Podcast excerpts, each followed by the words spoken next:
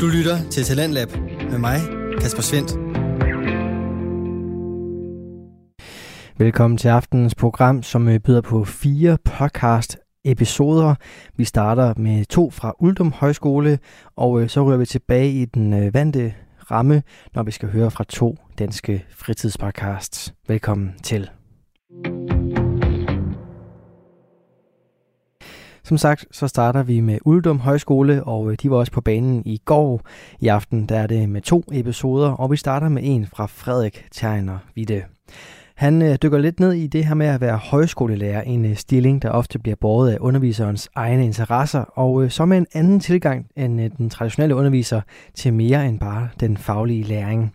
Det er i hvert fald noget af det, som øh, Frederik han sætter spot på her i podcasten, hvor han interviewer forskellige højskoleundervisere, og i aften der er det Freja Lykke Herrik, som er med som øh, hovedperson. Jeg havde fornøjelsen af at gå på efterskole med Freja, så på den måde er verden jo ikke øh, større. Episoden her handler om øh, Frejas vej til at blive underviser på Uldum Højskole og hendes overvejelser omkring den rolle, en højskolelærer skal udfylde. Det er med både en fascination for stillingen som højskolelærer og selvfølgelig også nogle øh, tanker om højskolelivet, at øh, Frederik han her tager fat i sin snak med Freja. Den får du lige her i aftenens første podcast episode. En hobby er defineret som en aktivitet, typisk udøvet i ens fritid for egen lyst. Passion er defineret som en stærk og knap kontrollerbar følelse. Hej og velkommen til det her podcast, hvor vi skal snakke med højskolelærer om deres interesser. Hvad det vil sige at være højskolelærer, og hvad det er for dem at være højskolelærer. I dag der sidder vi med Freja Lykke Herre, som er underviser på Uldum Højskole og uddannet antropolog, og har en masse forskellige fag på Uldum Højskole. Øh, Jeg hedder Frederik Terner Witte. Jeg er elev på Uldum Højskole. Så velkommen til, Freja. Mange tak. Du underviser på Uldum Højskole. Hvor lang tid har du gjort det? Jeg har undervist siden august det her år. Så ja, fire, hvad er det? Fire måneder. Jeg startede, da I også startede på højskole. Det er jo meget nyt også, ja. Hvor er du oprindeligt fra? Jeg er fra øhm, en lille by, der hedder Algen, som ligger sådan omkring ved Skanderborg-området. Ja. ja Skanderborg. Hvor har vi det henne på Danmarkskortet? Det er måske 20 minutters kørsel fra Aarhus. Det, ja. Okay, ja. Ja. Så nogenlunde her i nærheden. Ja, ja. Bor du stadigvæk der? Lige nu bor jeg i Aarhus, og har boet der i 5-6 år nu, er det jo egentlig. Var det en god tid, dengang du boede i Skanderborg? Det synes jeg faktisk en virkelig hyggelig by, der hvor mine forældre boede, der boede hjemme. Det, jeg synes virkelig, det, det var et dejligt sted at vokse op. Vi flyttede til, da jeg var 6 år, så inden det boede jeg omkring Hørning. Og så flyttede jeg til, men det er jo sådan der, Algen, der hvor vi skal- ved Skanderborg måde, jeg sådan har flest minder fra, og kan huske, for det er der, jeg sådan har vokset op. Som barn, hvad synes du så var sådan de bedste ting at lave? Spiller meget musik, spiller meget klaver. Det har jeg egentlig gjort sådan meget, jeg kunne rigtig godt lide. Så spil, har jeg også spillet fodbold hele min barndom, fordi det var det, man kunne gå til. så øh, det gik jeg til, og det kunne jeg også rigtig godt lide. Og meget bare sådan nogle sådan ting, være udenfor og lege udenfor. Det har jeg brugt rigtig meget tid på. Ja. Ja. kugler og sådan noget. det brugte jeg virkelig øh, meget tid på. Og der, hvor jeg gik i skole, det var sådan en ret lille skole, hvor der var sådan et kæmpe, nærmest skovområde. Eller det husker jeg det i hvert fald som. Der var lille, det var nok ikke så stort, hvis man kommer tilbage i dag. Men det var bare det fedeste at være derude og lege og øh, finde på sine egne lege. Det lyder som om, du har haft en god opvækst. Ja, det er i hvert fald sådan noget, jeg tænker, jeg husker meget sådan det der med at bruge tid udenfor og finde på lege. Så du var færdig med folkeskolen. Hvad gjorde du så? Så tog jeg 10. Øh, på efterskole på Brøbhus Efterskole, som faktisk også ligger ret tæt på Skanderborg. Og så gik jeg på musiklinjen der. Det var en meget blandet efterskole, så jeg lavede også alle mulige sport og kreative ting og sådan noget. Var det noget, som du interesserede dig for i forvejen, som du lavede på øh, din efterskole? Ja, altså øh, musik havde jeg også interesseret mig for inden, og så tænkte jeg, at det var mega fedt at have et helt år, hvor man brugte tid på det. Sådan, der var også nogle valgfag og sådan noget badminton og sådan nogle fag, som jeg ikke havde lavet så meget, men som var sjovt at prøve. Ja, Øhm. så på efterskolen, der kunne du udforske nogle nye interesser måske også, eller... Jeg tænker, det var lidt ligesom, ja, også her med højskole, at det der med, at man også bare kunne prøve nogle ting af, bare fordi man synes, det var sjovt. Mm.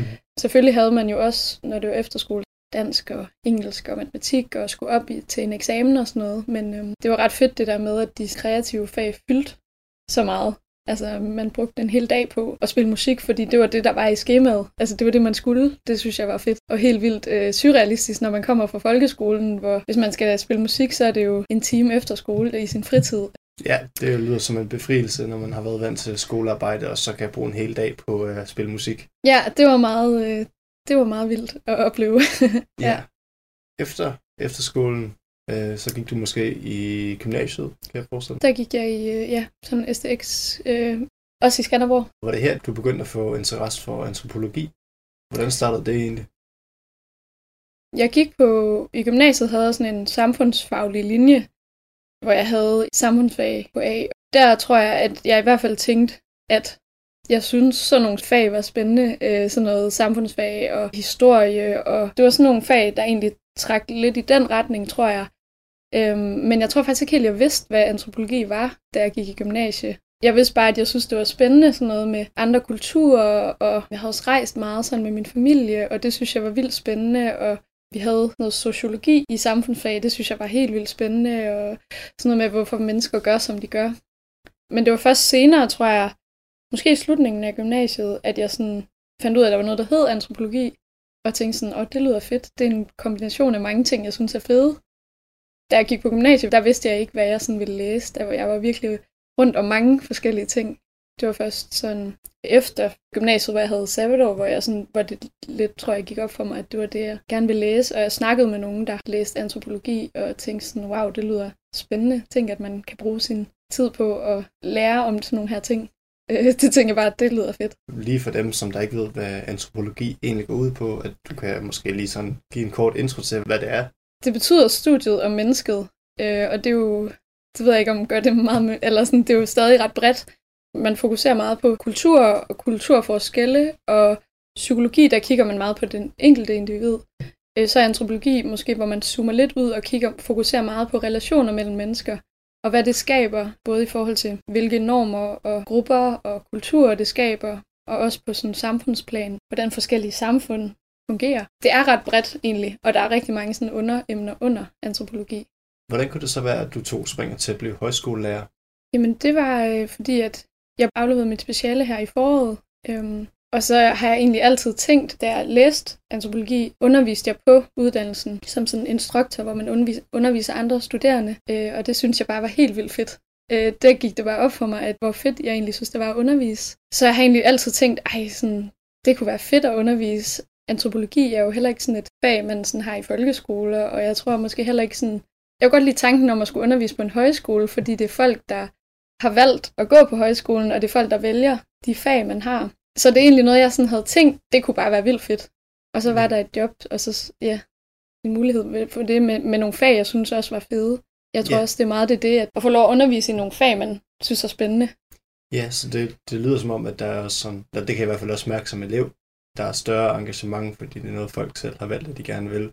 Ja. I modsætning til gymnasiet. Præcis, ja. så er der bare en helt anden sådan, man vælger jo, I vælger jo det, I gerne vil, vil, vil lære noget om og engagere jer i, og det, det synes jeg bare, det synes jeg bare godt, man kan mærke. Det synes jeg er vildt fedt. Hvad er det for nogle fag, du har nu her? Øhm, lige nu i den her øh, fagperiode, så har jeg podcasting, og så har jeg øh, afrikanske kulturer, og så, øh, ja, så har jeg haft forskellige andre fag, blandt andet antropologi, kriminologi, øh, bæredygtig livsførelse, dilemma, fotofag også, og visuel mm. antropologi. Så sådan lidt forskellige Ja, det er fag. alligevel også en bred palette. Ja, det er sådan lidt øh, ja, forskellige fag, og jeg tror også, det er også noget af det, jeg synes er fedt, at, at man godt må få lov at, at brede sig lidt over forskellige emner, fordi det tror jeg også har karakteriseret ret meget min sådan, studietid, at jeg sådan har synes, at forskellige ting var fede, så jeg har dykket ned i sådan forskellige emner, og så har jeg tænkt sådan, at videre, om man kan få et job, hvor man kan bruge alle de her ting. Øh, det bliver måske svært, men det er bare fedt med sådan noget her, hvor man så får lov til faktisk at nørde forskellige emner. Øh, det kan jeg godt lide, ja. Det er jo også netop det, der er ved Uldum Højskole, at der er ikke nogen fast linje, men der er forskellige kurser, man kan vælge at tage. Ja. Så det passer godt til dem, der har lyst til at udforske nogle forskellige ting. Også de lærere, som har lyst til at undervise i forskellige ting, som har mange interesser. Det har folk jo tit. Øh, man har jo tit forskellige interesser, eller også så tænker man, det kunne være helt vildt fedt lige at prøve det her så, øh, af og se, om det er noget for mig, eller bare lige lære det lidt. Øh, det tænker jeg i hvert fald er en, er en fed mulighed, at mm. man kan det. Er det altid, at du føler engagement i undervisningen her? Gennemgående, så synes jeg virkelig, at det er fedt. Yeah. Øh, og man også godt kan mærke engagement. Selvfølgelig er der måske nogen, sådan, hvis det er mandag efter en, en weekend, hvor der er sket alt muligt, kan man godt mærke, at folk er lidt trætte. Men ellers sådan generelt, så synes jeg, det er ret, ret fedt at arbejde med. Altså folk, som også kommer selv med en idé, og er sådan, så går man i gang med noget, og så har alle bare en idé til noget, de gerne vil lave allerede. Det synes jeg er ret fedt at mærke. Yeah. At man på en eller anden måde bare er, er med til at altså facilitere, at folk får lov at arbejde med noget, de synes er spændende, og kan være med til at bygge videre på de idéer og spare med de idéer. Er der nogle udfordringer ved, at der sker så meget, og der er så store ambitioner, kan man sige, og projekter hele tiden, der bliver lavet? Ja, altså det kan jo, det kan jo godt være en udfordring i forhold til, at, at øh, vi jo har så mange fag her på højskolen, så, så man har jo heller ikke øh, hele øh, perioden til at lave et eller andet stort projekt, så det er jo også lige det der med at finde balancen i, øh, for eksempel i, i det her podcastingfag, find øh, en idé, som, som øh, er mega fed og som man brænder for, men den skal samtidig også kunne lade sig gøre inden for den her sådan meget konkrete tidsramme, vi har. Og det er jo også, der skal jeg jo også nogle gange være den, der går ind og siger, det skal også kunne, konkret kunne lade sig gøre. Det er en super fed idé, men kan det lade sig gøre? Og sådan, tænke det lidt mere konkret. Og, og, og der faktisk kommer noget ud af det, eller sådan, at man, man får oplevelsen af at komme igennem en proces, og komme igennem alle de forskellige, øh, hvad kan man sige, dele af processen. At man når det, det tænker jeg også er en, en stor del af det. Ja. Hvad er det, du håber at give til andre ved at være højskolelærer? Jeg har tænkt over det i forhold til, for eksempel da jeg selv læste antropologi, øhm, så havde jeg det meget sådan, at da jeg, da jeg startede på antropologi, så er jeg meget sådan, så havde jeg helt sådan følelse af sådan, øh, sådan, what? Hver gang vi havde haft en eller anden forelæsning, eller om et eller andet emne, kom der bare sådan nye, nye sådan perspektiver, og sådan, så jeg havde helt sådan en følelse af sådan, hvad, hvad foregår der? Det her har jeg aldrig tænkt over, eller sådan, på lidt sådan på en måde udfordret det verdenssyn, man har. Og sådan, den, sådan en lille del af det vil jeg gerne tage med. Altså det der med, at man også bliver lidt måske mere åben for verden og nysgerrig på ting, man ikke har oplevet før, og måske få udfordret de ting, man allerede ved. Og det tænker jeg, man kan, kan øh, inden for mange emner. Men, men i hvert fald det der med, den der sådan, at man lidt får sådan skabt en sådan åbenhed og nysgerrighed blandt folk, så man også selv har lyst til måske at gå videre med det, eller stille nogle spørgsmål, eller det håber jeg lidt. Måske, så de øh, har lyst til at tage det med hjem også, og, og dyrke det lidt mere, eller ja. vælge en uddannelse, der relaterer til det måske. Det tænker jeg, det ville da bare være fedt, hvis der var nogen, der sådan blev tænkt, wow, hvor er det spændende, det vil jeg gerne øh, selv gå videre med. Eller også sådan, jamen det her kan jeg måske bruge på en eller anden måde. Det kan godt være, at det ikke er det, jeg skal læse, men det kan jeg bruge, den her tankegang kan jeg bruge i, inden for et eller andet andet. Det håber jeg.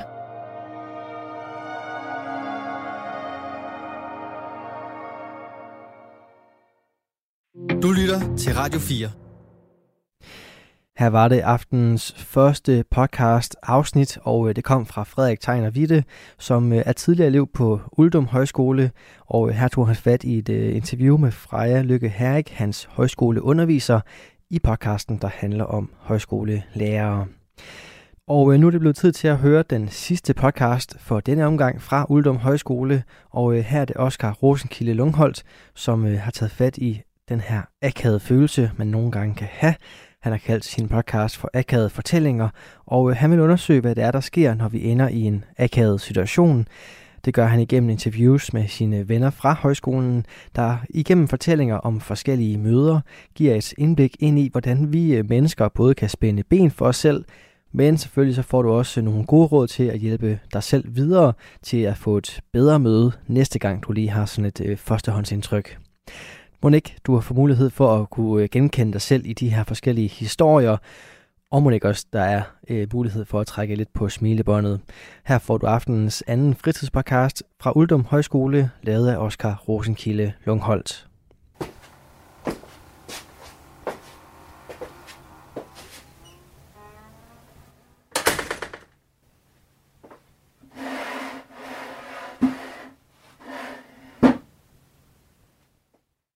Følelsen.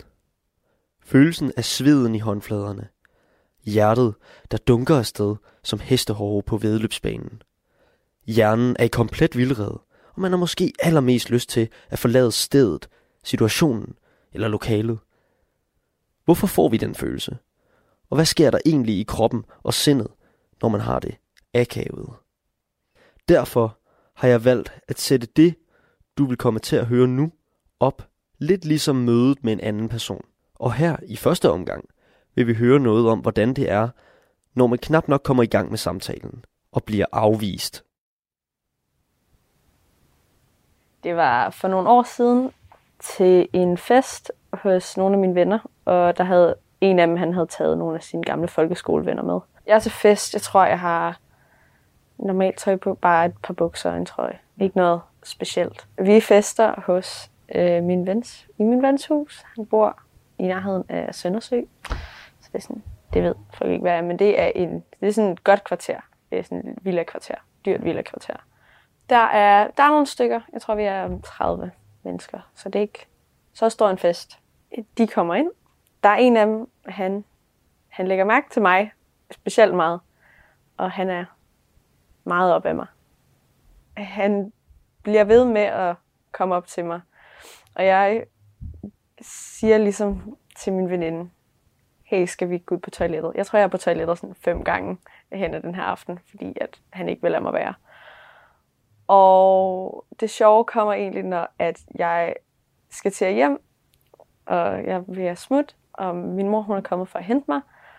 Og han spørger så, har du Snapchat? Og jeg siger, nej, det, jeg, det er ikke rigtig noget, jeg bruger. Øh, det har, nej, det er en løgn. Øh, det, ja, jeg vidste ikke, hvordan jeg skulle sige afvise ham pænt, så jeg løg bare. Øh, jeg var pænt øh, stiv, så jeg havde det egentlig fint med det i øjeblikket, men altså nu, ja, der er det vel lidt sjovt. Øh, og så spurgte han så om, jamen, hvad så med Facebook? Og øh, jeg siger bare, sociale medier, det er ikke rigtig noget, jeg bruger. Nå, min mor, hun er her nu, så vi ses. Og så løb jeg ud af hoveddøren. Øhm, og jeg tænkte jo ikke meget over det, fordi at jeg tænkte, det var den sidste gang, jeg så ham. Det, jeg nåede at se ham et par gange efter det. Og det var ja, pænt akavet, fordi at så var det til sådan fester og alt sådan noget, hvor der var mindre gatherings, kan man kalde det. Fordi det var under corona, så vi var måske 10-15 mennesker. Jeg havde jo så fået min kæreste med, som, og han er egentlig, jeg ved ikke, hvordan man kan forklare det, men han havde sådan en speciel følelse af, åh, oh, så det her er situationen. Og jeg snakkede ikke rigtig med ham til alle de her senere. Jeg er på diskotek og er ude at danse. Så øh, kommer der en, der meget gerne vil danse med mig, og jeg er måske ikke lige helt sikker på, at jeg vil danse med ham. Og han bliver ved i rigtig lang tid, og jeg kan ikke finde ud af, hvordan jeg skal komme væk. Og det er sådan lige omkring jul. Så kommer den der sang med Mariah Carey, og så det der stik, hvor hun siger, All I want for Christmas is you. Så tager han sådan fat i mig, og visker det ind i øret på mig. ja, der tror jeg bare, jeg dansede sådan baglæns væk. ja, det, jeg vidste slet ikke, hvad jeg skulle gøre. Jeg kan sådan mærke det nu faktisk. Sådan, uh, sådan, man bliver sådan, uh. Ja, hvordan beskriver man det? Jeg tror bare, man får sådan en følelse af, at man skal væk fra situationen. Jeg havde ikke lyst til at være der, for jeg havde ikke lyst til at danse med ham. Og samtidig så, så synes man også, det er lidt synd, at man... Fordi så har han ligesom taget kontakt, og hvordan afviser man den kontakt? Hvordan, hvordan afviser man det sådan lidt smooth-agtigt? ja. Ej, jeg har ikke engang lyst til at snakke om det, fordi jeg var bare... Jeg var ikke særlig populær i folkeskolen. Jeg var så sådan, en af nørderne, en virkelig kikset, bla, bla, bla, men jeg havde et crush på en af de populære fyre og sådan noget. Og sådan. Han var bare en sød, flot fyr, og han havde nogle af de samme interesser som mig. Han var også lidt en nørd, og bla bla bla. Og... Nej, det er forfærdeligt, det er forfærdeligt. Det her, det er minder, som jeg havde sådan forglemt, trukket tilbage. Jeg ved ikke, hvornår det var. Det var 5. eller 6. klasse eller sådan noget. Jeg kunne rigtig godt lide sådan noget. Jeg så rigtig meget YouTube og sådan noget gaming YouTube. Så mig og mine veninder, vi ville, vi ville kalde ham, øhm, sådan, vi havde kodeord, det havde alle, det var for dem, de kunne lide. Så vi ville kalde, vi ville kalde ham øh, Senpai, fordi at, øh, det, var, det var det, de gør øh, på YouTube. Så det var, det, var, det var rigtig sjovt. Og så var der, jeg tror, han overhørte os på et tidspunkt, så jeg skulle være sådan, ved du, hvad det er? Så var han sådan, nej, okay, lad være med at google det. Og ja, ja, det var, nej, det var helt forfærdeligt. Det var ikke sjovt. Jeg vidste ikke, hvordan man flyttede. Jeg var i dum 5. 6. klasse, 7. klasse måske endda. Så altså, så pinligt var det heller ikke. I øjeblikket, nu hvor jeg ser tilbage, gør det rigtig, rigtig ondt indeni. Øh, eller bare vide, at man har gjort de her ting. Øh, men ja. Når man nu er blevet afvist, eller har afvist en anden, kan man jo prøve at tilnærme sig på en ny måde. Her kan man jo starte med at forveksle personen med en anden. Så der var på et tidspunkt på Udlem Højskole, mens jeg gik her, at øh, der var nogle gymnasieelever, der kom på besøg.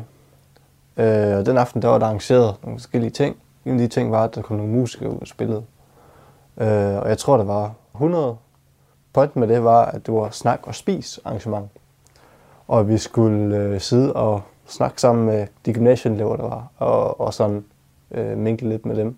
Så jeg kommer ind til spisbordet, og jeg sætter mig ned, og efter jeg har taget mig noget mad, og tænker, nå, nu skal jeg sidde her, få en god snak, og så øh, spørger jeg så personen, der sidder ved siden af mig, hvilket gymnasie de kommer fra. Og øh, den her person kigger undrende på mig og siger, gymnasie? Mener du med det? Og så siger jeg, ja, altså, du er ikke fra gymnasiet? Så siger han, nej, nej, det er jeg ikke. Og han kigger stadigvæk meget undrende på mig. Øh, og så, så spørger jeg ham så, hvor er du så fra? Og han siger, jeg skal spille musik i aften. Så jeg kom til at spørge en musiker, som er omkring 35-40 år gammel, om han måske skulle komme fra et gymnasium. Og til mit forsvar vil jeg sige, han så også meget ung ud, men set i bagspejlet, så kan jeg godt se, at han måske ikke kom fra gymnasiet. Men altså, hvad gør man ikke, når man har sat sig ved siden af en person, som man tror blandt 100 mennesker er på et gymnasium? Øhm, så ja, det er en rimelig akavet historie. Han tog det selvfølgelig rimelig godt og så videre, så der var ikke noget sådan super slemt over det. Det var bare totalt tokrummende, altså jeg kunne ikke gøre noget, udover at prøve at grine af det. Jeg kører som set fra Frederikshavn imod Kvissel. Kvissel er en lille by, der ligger uden Frederikshavn, hvor jeg bor som min mor. Og så, øh, så er jeg lige nu på vej hjem, og øh, lige pludselig så ser jeg min ekskæreste gå i siden af vejen. Jeg tænker, det var da mærkeligt. Det er et godt stykke uden for Frederikshavn, det her. Der, der er lækkert vejr, der er dejligt vejr. Solen skinner, og det er en god dag til at gå en gåtur. Det er lækkert. Men jeg tænker stadigvæk, at det er mærkeligt, at hun er så langt ude fra Frederikshavn. Det, det, er en u, altså, det er en mærkelig lang gåtur, den her. For jeg ved ligesom, hvor hun bor, hun har gået langt, så. Og jeg tænker, det er jo det mærkeligt, det er jo besynderligt, det her. Så, øh, så jeg tænker simpelthen, at jeg holder ind i siden af vejen. Og så råber jeg lige, hvorfor er du så langt ude af vejen? Så jeg holder ind til siden, råber over på den anden side af vejen, hvad fanden laver du? Du skulle da pisse langt hjemmefra. Så siger hun, så siger hun hvad? Så siger jeg, hvad? Hvad mener du? Du er mega langt væk. Og så er hun sådan, Nå, jamen, det ved jeg ikke, jeg går bare en tur, siger hun så. Og så tænker jeg, nå, det er mærkeligt. Jeg går lige over på den anden side af vejen lige for at hilse på hende. Og jeg er normalt en mand, der skal bruge briller, når han kører bil. Det ser ikke så godt. Så jeg kommer over på den anden side af vejen, og så ser jeg lige pludselig, at det faktisk overhovedet ikke er hende, men det er bare en eller anden tøs, der ligner hende sindssygt meget. og så, så går jeg over, og så siger jeg, hov, det var sgu ikke den, jeg troede, det var. Og så er hun sådan, nå, men jeg er også bare ude og gå tur, siger hun så. Og så er jeg sådan, ja, det er jeg altså godt nok meget ked af. Og så uden at sige, at det er okay eller noget, så stopper hun den anden Airpod i, og så går hun bare direkte forbi mig. Går bare sådan lige så stille forbi mig. Jeg er sådan, åh, oh, det var godt nok akavet der. Så jeg går over, laver walk of shame over på den anden side af vejen, sætter mig ind i bilen og tænker, puh, det var godt nok forfærdeligt. Jeg har normalt ikke en mand, der blev pinligt berørt. Jeg var ved skide bukserne, da jeg satte mig ind i den bil der igen. Det er sat det er pinligt. Da jeg kom ind i bilen, der sad jeg bare og krummet til Jeg kunne næsten ikke engang starte bilen, jeg var sådan, shit. Så det første, jeg gør, det er at komme ind i bilen igen, det er at ringe til min ekskæreste og sådan, ja, jeg troede lige, jeg havde set dig, og så havde jeg lige råbt, hvad fanden laver du til en random pige, jeg slet ikke kender overhovedet. Um, så det var, det var super pinligt. Det var, det var forfærdeligt. Slet ikke. Uh. jeg ved, jeg kan ikke huske sidste gang, jeg har været pinligt berørt. Um, og det var bare, altså jeg sidder bare der, og jeg er svært ved at tænde bilen igen, og så det der med, at jeg skulle køre forbi hende, også fordi hun gik i samme vej, som jeg skulle køre, så lige køre forbi hende en ekstra gang, og så lige, lige vinke farvel til hende og sige tak for oplevelsen. Det var forfærdeligt. Jeg sad lige og snakkede med, hun hed Clara, jeg sad lige og snakkede med hende i bilen, og var sådan, ah, det var godt nok, øh, det var godt nok pinligt det her. Jeg skal lige bruge noget backup her, for ellers så begynder jeg at skulle græde, så pinligt det var. det er sådan lidt blurry, fordi at jeg bare sådan, det er nærmest bare sådan en traume, jeg bare har compressed i hjernen. Øhm, men jeg husker det ikke engang som om, at hun så sådan mega sådan forskrækket ud. Jeg synes bare, hun så mega sur ud. Altså hun var bare blevet pissed off, at der var en eller anden random 18-årig, der lige havde valgt at råbe af hende på gaden og spørge, hvad fuck laver du bare, fordi hun var ude og gå en tur. Mm. Så det er da fair nok. Det skal alle da have lov til, men øh, ja, det kan jeg sgu ikke lige, ja. Jeg tror bare, hun var sur. Når vi nu så fint har forvekslet personen med den forkerte, kunne vi jo prøve at starte samtalen med en klassisk hilsen. Men hvordan gør man egentlig det? Min søster havde en kæreste, som sådan ret tidligt, og meget mere tidligt end, altså sådan, vi havde måske hilst på, på hinanden en gang. Og så anden gang, vi hilste på hinanden, han var ret høj. Så ville han nemlig gerne kramme. Og så krammede han og løftede mig op og satte mig ned igen. Og det var mega akavet. Samtalen er nu godt i gang. Vi er endelig kommet i gang med at kommunikere med andre. Vi skal dog stadig passe på, at vi ikke snakker forbi hinanden. I det her tilfælde, øh, så sidder jeg med ham her, min ven fra Holland, som jeg har mødtes med før i øvrigt, og vi er ret gode venner. Jeg havde bare ikke været der før hos hans forældre. Vi sidder og spiser. De her øh, mennesker, de spørger mig om, fordi de taler på hollandsk, så de spørger mig, de har hørt det danske ord bøsserøv. Så de spørger mig om, hvad bøsserøv egentlig betyder. Og vi har fået nogle øl, og vi sidder og hygger os og sådan noget, så jeg tænker, det er da meget sjovt, jeg skal fortælle dem, hvad en bøsserøv er. og så måden jeg siger det på, det er bare, it's just like a gay ass, eller sådan, bare sådan den direkte oversættelse. Og alle de er sådan bare helt stille, og ikke aner, hvad der foregår. Så jeg ved ikke helt, hvad jeg skal gøre. Eller sådan kigger mig omkring, og så min ven, han sådan væsker til sin mor et eller andet på hollandsk og sådan noget, og hun sådan nikker til ham. Og det, som de i virkeligheden sagde, det var bare, bare de spurgte mig om, de, jeg synes, det var noget god mad, jeg havde lavet. Jeg havde bare hørt helt forkert. Og bare siddet og sagt, oh, it's like a gay ass. Selvom de i virkeligheden bare har spurgt mig om, oh, do you like this food? Yeah, it's like a gay ass. Ja, det var ret, øh, det var ret gralt. Jeg fremtvinger bare et grin og siger, wow, hvordan kan jeg være så forvirret? Det er den måde, jeg normalt redder mig selv på. altså, ja, jeg kan lige så godt grine af mig selv, fordi det er, jeg kan jo godt selv se det, jeg har jo fucket op. Så jeg kan lige så godt grine af det. Godt. Vi er nu endelig kommet over de første ubehagelige stadier. Nu kan vi endelig hoppe ind i mødet med andre mennesker, og de situationer, vi kan havne i i hverdagen. Tur og jeg, vi går i parallelklasse i øh, gymnasiet, øh, og vi sådan, har, været, har haft mange fælles venner, så vi begynder til mange fester sammen, og så er vi bare begyndt at sådan, se lidt mere til hinanden, men jeg tror ikke rigtigt, der sådan, er så meget i det. Øh,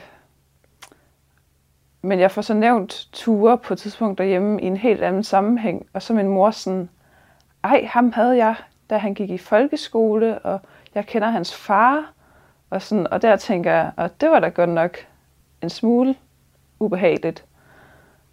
Og så, øh, så noget tid senere, så øh, nævner hun, at hun skal på date, og så bliver hun sådan, ja, det er faktisk med Tures far.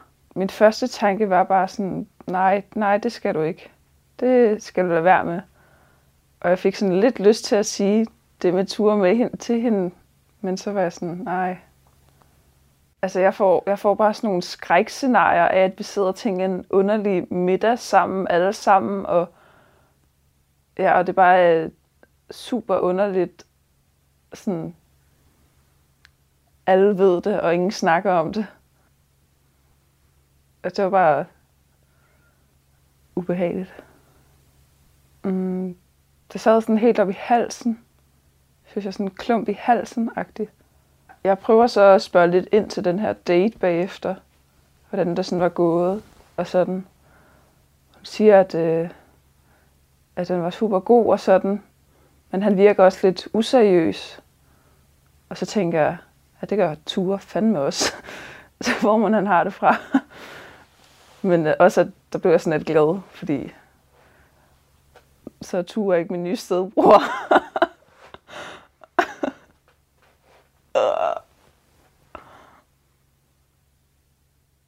ja, det er sådan et halvt år senere eller sådan noget, så er jeg i Tivoli med min mor. Vi skal til noget fredagsrock, tror jeg. Og så møder vi bare Ture og hans far. Og så skal min mor selvfølgelig stå og snakke med faren der i vildt lang tid. Og så står mig og Ture bare og kigger. Og vi ved begge to godt, at de har været sådan på date, og vi står bare og kigger og tænker, det her, det må aldrig nogensinde ske, og det må aldrig nogensinde komme ud. sådan. Men vi synes bare, det var vildt akavet. Det var egentlig sådan okay, fordi jeg vidste godt, at min mor havde droppet det helt, og der ikke rigtig var noget håb for dem. Jeg tror bare gerne, jeg ville væk fra situationen der. Sådan alting. Det var lige lidt meget familiekærlighed. Okay, det er sommer. Det er varmt udenfor. Jeg har en øh, blomstret gul nederdel på, og en lysblå top, en jakke. Har en rigtig fin dag. Så bliver det aften, og jeg skal se mine venner. Og vi går en tur sammen. Og så øh, møder jeg så min øh, ex-roomie, altså øh, roomie fra efterskolen, øh, som jeg har, vi har sådan lidt akavet forhold til hinanden, fordi vi var meget tætte, men ja, det, det stoppede sgu lidt. Hun kommer gående sammen med en, jeg havde noget med i første G, som jeg også har det ret akavet med. Det er ikke en overraskelse, fordi jeg ved, at de er blevet kærester. Men jeg tænker bare, shit mand, det her møde, det kan jeg ikke være i. Men der er jo ikke noget at gøre, fordi vi kommer gående direkte mod hinanden. Jeg har lyst til at løbe den anden vej eller øh, ja, være dybt opslugt af en samtale med mine andre venner, sådan at jeg kan lade som om jeg ikke opdager, at de er der. Men øhm, det gør jeg ikke, fordi en af mine venner er venner med min roomie der. Så de siger selvfølgelig hej og fedt og hey, hvordan går det, bla bla bla. Og jeg står bare der on the side og siger, hey, Øh, mega akavet hej til hende, øh, fordi vi ikke har snakket sammen i mange år. Og så får jeg det bare værre og værre i kroppen. Den er meget presset. Den er sådan lidt i sådan øh, alarm mode, der bare sådan hæmmer alt. Sådan almindelige sociale skills. Og bare tænker, jeg skal bare ud af den her situation. Og jeg tænker, okay, vi skal snart til at gå. Øhm, samtalen dør lidt ud. Og så siger hun lige, Nå, men øhm, det her, det er min kæreste. Og så står vi bare, mig og kæresten, over på hinanden. Og så siger jeg, hej. Som om vi ikke ved, hvem hinanden er. Og det er jo lidt der, jeg bare har lyst til at løbe væk. Jeg cykler ned ad gågaden et sted, hvor jeg ikke må cykle. Og så har jeg en elcykel, og jeg havde lidt travlt, for jeg skulle mødes med min veninde. Det regner helt vildt meget, og jeg har sådan skruet helt op for min elcykel, altså for sådan, hvad hedder det, turbo på min elcykel, fordi jeg virkelig skulle skynde mig. Og så cykler jeg ned igennem gågaden, og det er sådan nogle øh, brostener, eller sådan, ja, det er i hvert fald sådan noget underlag, som er, som er blevet ret glat, fordi det har regnet. De skal til at spille en af de der EM-kampe. Så der er ret mange mennesker i byen altså jeg triller bare ned igennem gågaden, så skal jeg lige sådan bremse lidt op, fordi der kommer nogle mennesker, og så skal jeg sådan dreje udenom et skilt. Men det er fordi, jeg har glemt, at jeg jo har sat min elcykel på turbo. Så i, i det, jeg træder igen, så giver den jo sindssygt meget gas. Og så glider jeg på de der sten og vælter, og vælter det der skilt. Og lige inden at jeg glider, får jeg øjenkontakt med en, som jeg har gået i folkeskole med. Ja. Og så, altså, jeg får lige øjenkontakt med ham, og så glider jeg ned og vælter det der skilt og ruder rundt på jorden. Og så da jeg kommer op og stå igen, så er han sådan meget pænt bare gået forbi og gået videre. Fordi jeg tror, han synes, det var sindssygt akavet, at han fik øjenkontakt med mig, og jeg så væltede og tog al opmærksomheden fra alle, der var i den der gågade. Vi har nu set lidt nærmere på den menneskelige natur og akavethed. Jeg håber, at du går herfra med en lidt bedre forståelse for vores sind, krop og den akavede følelse. Du lytter til Talentlab med mig, Kasper Svendt. Og øh, således kom vi faktisk øh, frem til den sidste podcast fra Uldum Højskole i denne omgang. Jeg har i løbet af de sidste par dage præsenteret dig for hele fem styks, og øh, her var det Oscar Rosenkilde Lungholdt, som rundede af med akavede fortællinger, og det var altså det sidste fra Uldum Højskoles efterårshold i podcasting. Nu der skal vi videre til det, som øh, programmet her normalt byder på, nemlig afsnit fra Danske Fritidspodcast. Og øh, jeg har faktisk fornøjelsen af at præsentere dig for en podcast, der har været væk et øh, stykke tid, men nu heldigvis er tilbage i stor form.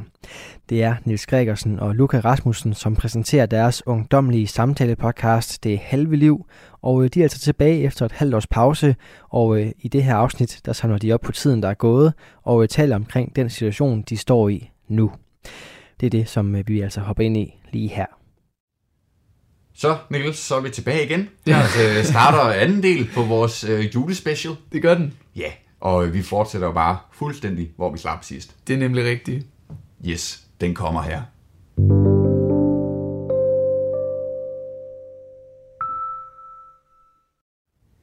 Så. Men hvad så, du... Øh, og det er måske en helt anden... Øh, hvordan, du, der, hvordan blev afslutningen på, øh, på dit forløb egentlig? Ja. Du har, det er sådan et meget ledende spørgsmål. Øh. Hensyder det til noget specielt? Ja, det gør jeg. Øhm, jeg fik jo et, et, et, en Snapchat på dig fra dig på et tidspunkt med, med en hånd, der ikke havde det så godt. Åh oh, ja. Ja, ja det, det er rigtigt. Og det er jo, det er jo lidt øh, til siden, fordi øh, jeg sagde jo for snart 20 minutter siden, tror jeg, at øh, mine forældre vidste jo ikke, hvornår de ville få mig at se igen. Nej. For jeg vidste heller ikke, om man havde ret til at komme hjem i weekenderne og nej, så videre. Nej, nej. Og øhm, så kommer jeg jo selvfølgelig hjem i weekenderne og står i indkørsel, indkørselen og vinker mine forældre velkommen tilbage fra ja. deres sommerferie. De ja. var sådan, nå, er du her? Og godt at se dig igen, altså. Ja.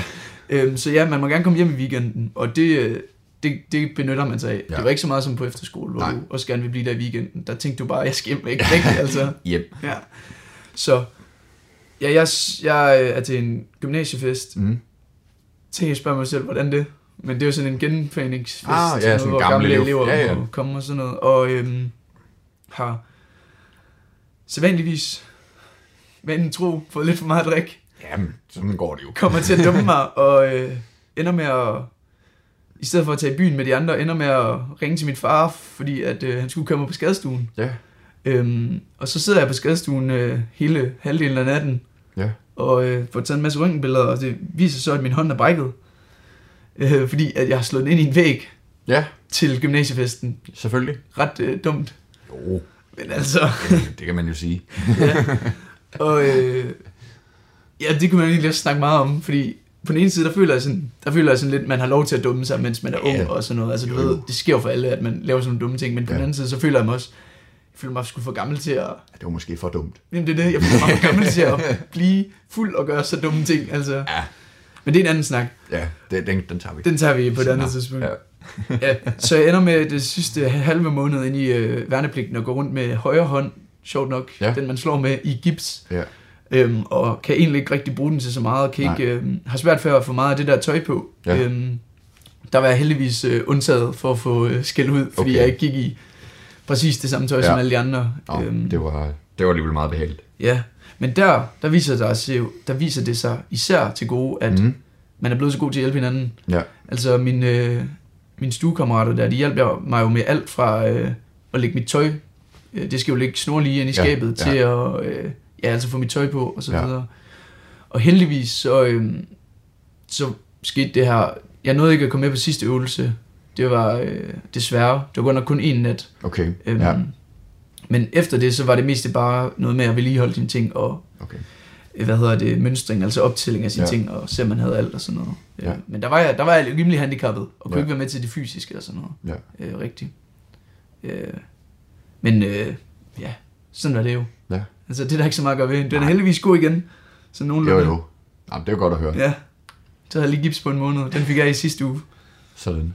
Men øhm, Ja, det kan jeg ikke opfordre nogen til. Nej. At brække deres hænder. Nej, okay. Den er hermed givet videre. Og det- også, øh, hvis man bare kunne sige, det var inde i forsvaret, det var sket, eller der var en eller anden øh, Ja, det fed historie om Ja. det, eller sådan noget. Ah, satans. Jeg går også nogle gange, så fortæller jeg, eller da jeg havde gips på, så spørger jeg spørger folk, "Ah, hvad der skete, og så Ja. siger jeg, ah, der er sprunget en håndgranat i min hånd, eller, et eller andet, så nogle tror på det, andre, ja. de fleste tror ikke på det. Nej, det kunne jeg forestille mig. Men ja, Hvad så, hvordan, altså hvad så generelt, hvordan var afslutningen så på, på forløbet? Altså, der, der er vel en eller anden øh, højtidelighed, eller sådan noget, hvor man samles og, mm. Og bliver overragt øh, et diplom, eller hvad ved jeg, ja, kunne jeg forestille mig. ja altså der er jo mange, øh, der er mange sådan nogle appeller, Ja, hvor man står øh, en blandt hundredvis af andre øh, rekrutter, ja. og der står en øh, officer med en ja. masse øh, stjerner øh, og øh, medaljer og alt muligt ja, på brystet, og giver os nogle befalinger, og siger nogle bevingede ord og så videre. Ja. Og det var der jo selvfølgelig også til sidst. mm. Øhm, men jeg tror også til sidst, det var meget, altså, også værnepligtige, der var vi også bare, okay, nu er vi klar til at komme væk herfra, ja. øh, og nu er vi klar til at komme ud og være civil igen, og Ja. ja. gøre, hvad vi vil. Altså, så ikke skulle stå op klokken kvart over fem om morgenen, og Ja. ja. gøre rent, og, og sådan noget. okay. Øh, men vi havde, øh, vi holdt en sådan afslutningsfest, Okay, og det var mega fedt, hyggeligt. fordi der var vores befalingsmænd også med. Ja, Og det var første gang, hvor, hvor man på en eller anden måde flader det der hierarki ud. ja bliver lavet noget mere ligeværdigt. Præcis. Ja, Øhm, fordi der er virkelig, altså de går så meget op i sådan den der professionelle ja distance. Ja. Øhm, men, men den ene dag-agtig, Mm. der, øh, der var det lidt glemt. Og det, Ja. var, det var fedt, fordi så kunne man jo bare altså, gå hen og lægge armen om sin sergeant, Ja. i stedet for at skulle stille sig en retsstilling og sige, Ja. ja. sergeant, øh, anmoder og sådan noget. Ja, Øhm, okay. Så det var fedt, så vi afsluttede det med en fest, og så, Ja. øh, ja altså bare de ting, du, altså, du skal blive aftrådt Ja. øh, til civil og sådan noget, Ja. øhm, og bliver ført ud og så videre, og så står Ja. man på den anden side af hegnet og Okay. tænker, hvad, hvad gør man nu? Ja. Glæder sig til at komme hjem og få noget, øh, noget Okay. af sin mors mad, Ja. og øh, kunne sove længe ja. om morgenen. Så det var ikke sådan en stor øh, sørgmodig afsked for dig i hvert fald. Øh, Nej, altså, nej, det ved jeg, altså der var jo alt det der formelle Ja, med appeller, ja, ja, og det der med, altså du Ja. står sammen med de andre og bliver aftrådt og sådan noget, og det er jo meget formelt. ja, Øhm, men det var ikke, altså, så kommer du jo ud, og så står du, og det var ikke ligesom på efterskolen, hvor du står og græder. nej, Du står mere og giver high fives Ja. ja. og en, øh, en krammer Ja. ja. øh, til de andre, og, og aftaler, at vi skal se snart igen og hygge Ja. ja. os og, og så videre. Og, og glad for, at på en eller anden måde er færdig. ja.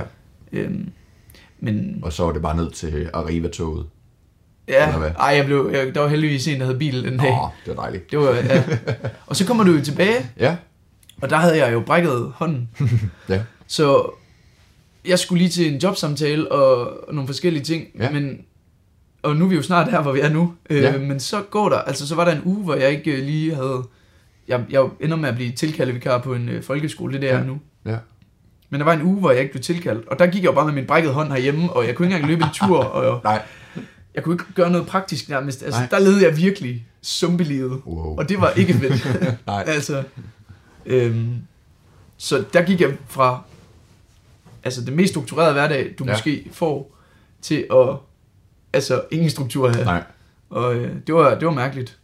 Ej, jeg fik godt et par beskeder fra dig. Du var, du var lidt panisk. Jamen, det var jeg. Ja. Der, øh, det, var ikke, det var ikke sjovt, og det cementerer jo bare, at vi to, vi begge fungerer bedst, Ja, tydeligvis. når, når der er noget struktur.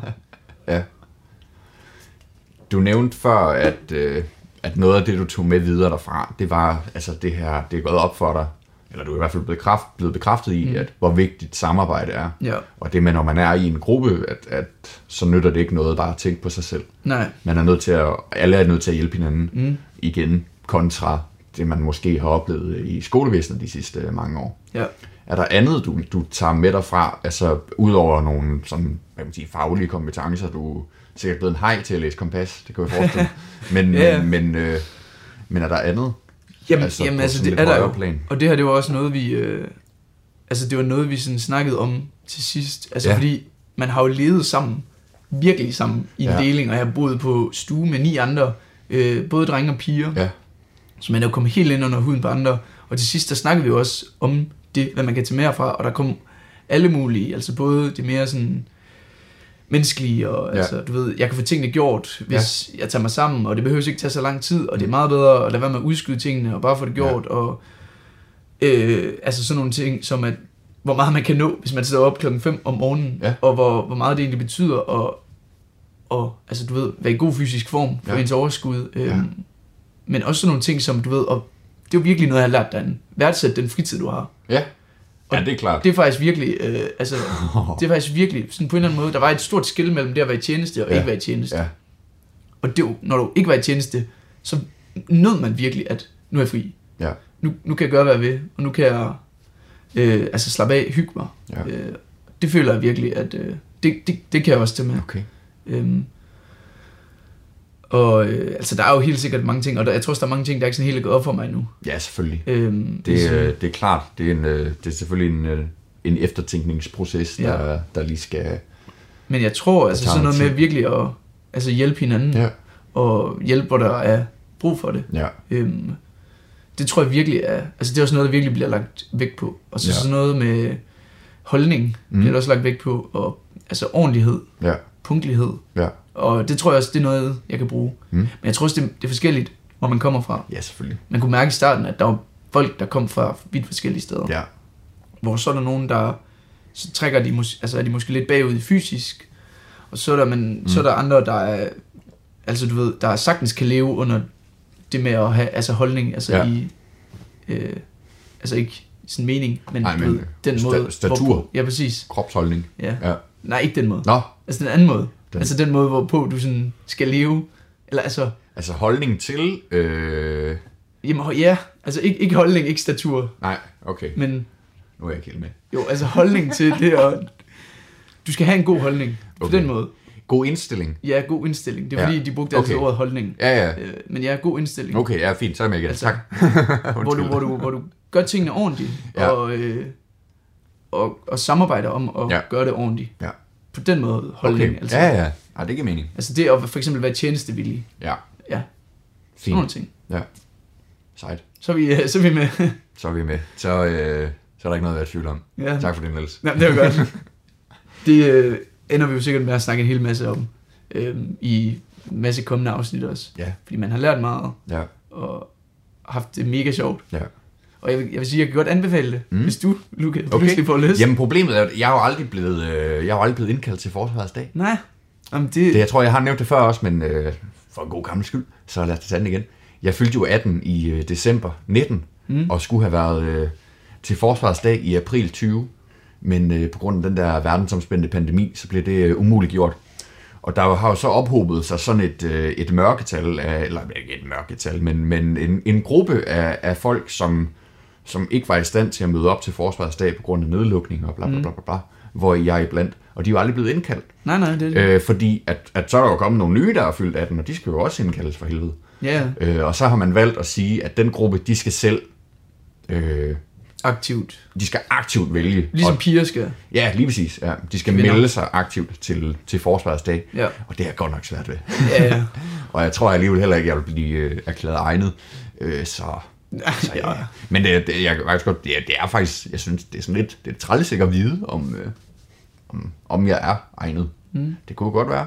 Ja, ja. Altså, muligheden Hvorfor skulle du ikke være egnet? Mulighed, ja, det ved jeg ikke. Altså, jeg tænker, jeg er for lang Nej, det, det, til, det tror jeg ikke. at, til at, tror du ikke til at, hvis man skal krølle sammen ned i en eller anden øh, kampvogn eller sådan noget?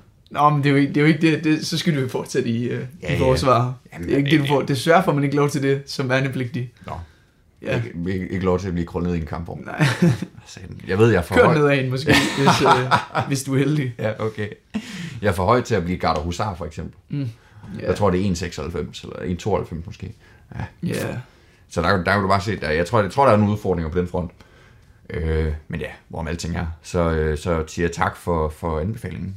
ja Det, det, vil, det, jeg, vil, jeg vil sige det til andre, Ja, det, det synes jeg. at øh, jeg har hørt godt om det. For jeg, for jeg, plejer, jeg plejer at sige, der er...